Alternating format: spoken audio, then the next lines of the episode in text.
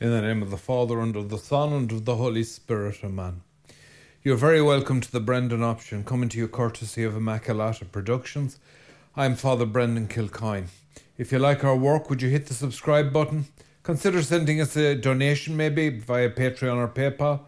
Please keep the constructive comments coming, and remember us above all in your prayers. An Englishman's home is his castle. Hmm? I can't remember who said that. I live in a town with a castle. I'm parish priest of Athenry in County Galway. Athenry is an old medieval town. Highest proportion of town walls in the country. Uh, extant. seventy percent. With the remains of several towers and one fully intact town gate. It's quite something. And the whole thing more or less hinging on the castle, with the castle keep, which is still intact. Was fully restored there about twenty years ago. The Normans knew how to use castles. The castles that we think of as castles are many of the Anglo-Norman in Ireland, and simply Norman in England. Hmm. You think of castles as defensive, don't you? A castle is somewhere you retreat into, and you shut the gate, and then you, you throw interesting objects at the people trying to get in at you. That's a castle. But that's much too simple. That's only a part of what a castle does. A castle is a means of expanding control, not only of survival, but even of domination. Castles are dynamic. The principle of encastellation is dynamic, essentially. The castles were part of the means by which the Normans rapidly acquired control of a great deal of Ireland. And I'm going to suggest to you that we should get back to castle building. The Normans were great castle builders. Their castles were remarkable. Architecturally, mathematically, geometrically, very much designed, fit for purpose. You should be building a castle. And I'm going to tell you something, my friend, be you male or female. You're going to need it. Why do I say this? We are now in a missionary situation. Yeah? We are the guardians and stewards of the kingdom, which is already here, but not yet. And how do we do this? Listen to me carefully, because the church is always talking about this. We have talked about it since the beginning of our history. We have never stopped going on about this for all the attention we get or for all the, the, the heed that's put on us. Your castle in this world is human. Your castle is your family, your blood, the network of extended family and friendships. I include neighbours in that. That is your human castle. And that steps into the divine in the church. Build the human.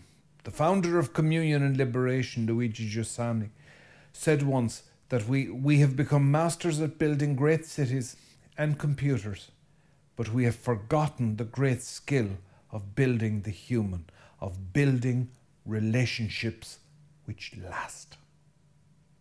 The world out there, my friend, is not as friendly as it likes to appear. You're going to need friends. Make sure that you have people around you who care about you. Invest in it. You can't just take these things for granted. I say that as somebody who has let valuable friendships die through sheer laziness in my life. Men are worse at that, I think, than women. I think women have more emotional intelligence than that. Build your castle. Make sure there are people around you who will stick up for you and for whom you will stick up. Stone on stone, brick on brick, build it judiciously, carefully, strategically. I don't mean manipulatively. I don't mean to to to to, to exploit people. Quite the contrary. Let us exploit each other positively by sticking together.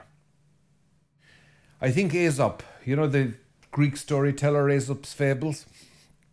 I think Aesop has a fable about, uh, is it the, the, the oxen, you know, the oxen, which you, used to be used and probably in parts of the world are still used uh, as draft animals on, on farms. And and to defend these four oxen, to defend themselves, would go back to back.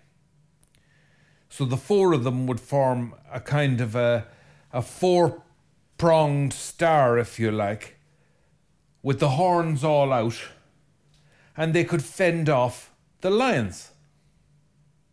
And then they fought among themselves, and the oxen decided that they would like to have a more individual experience of life and not be depending on others, but to be cool and to be free. Well, live free and die young. The lions picked them off one by one. My friends, we are coming into a situation in which the state is asked to intervene in every human situation. In the family, in friendships, in business associations, everything. We cannot do anything now without the legal profession. Anything of moment, anything of, of depth and seriousness. I'm not getting at lawyers. They're essential. I'm just saying this is not healthy. And let me tell you that privately, quite a few lawyers would tell you the same. It's not healthy that so many marriages are breaking up. It's not healthy that such a low... Um, Uh, what would you call it? Such a low price, a low value is placed on loyalty between friends. It's not valuable that the state can assert its its uh, prerogative in, in the most personal areas of life. This is highly questionable and dangerous. It is leaving human beings temporarily very powerful vis-a-vis other human beings, but naked before the state. Now, what if the state turns rogue? What if the state becomes hostile to the individual? Where will you hide? Who will take you in? Who will risk their life for you, their freedom for you, their treasure for you, to protect you and look after you? There are only a handful of people in any society so so deeply virtuous and courageous. For the rest of us, what did it were the sacred ties of blood and friendship. The bond to local community. The bond to what Edmund Burke called the small, the little platoons. The little groups who knew and loved each other. I hated each other half the time, but would die for each other. I'm begging you now, with the way the world is going, take a look carefully at the solvents, the solvents that are being brought to bear on the emotional, moral and spiritual glue that holds together people in families and in communities. Take a look at them carefully. Be very aware of that. Of all those forces that seek to break down powerful, nourishing, protective, informal human association. And vote with your feet to build it up again.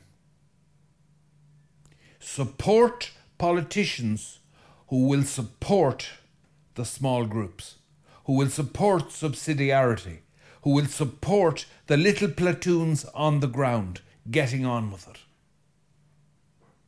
Now, there's a certain amount of this going on to the credit of the state, it does recognise it in some ways. I don't trust these citizens' assemblies you have in Ireland as far as you'd throw them. But in other ways, yes. Definitely in other ways. Uh, the, the emphasis, for example, on on looking after our, our, our relatives in their homes, our, our sick relatives in their homes for as long as possible, I think is, is being supported by the authorities and is is hugely human and desirable. The less institutionalisation, the better. I know I'm getting Fight Clubby on this. Maybe we all need to get a bit Fight Clubby.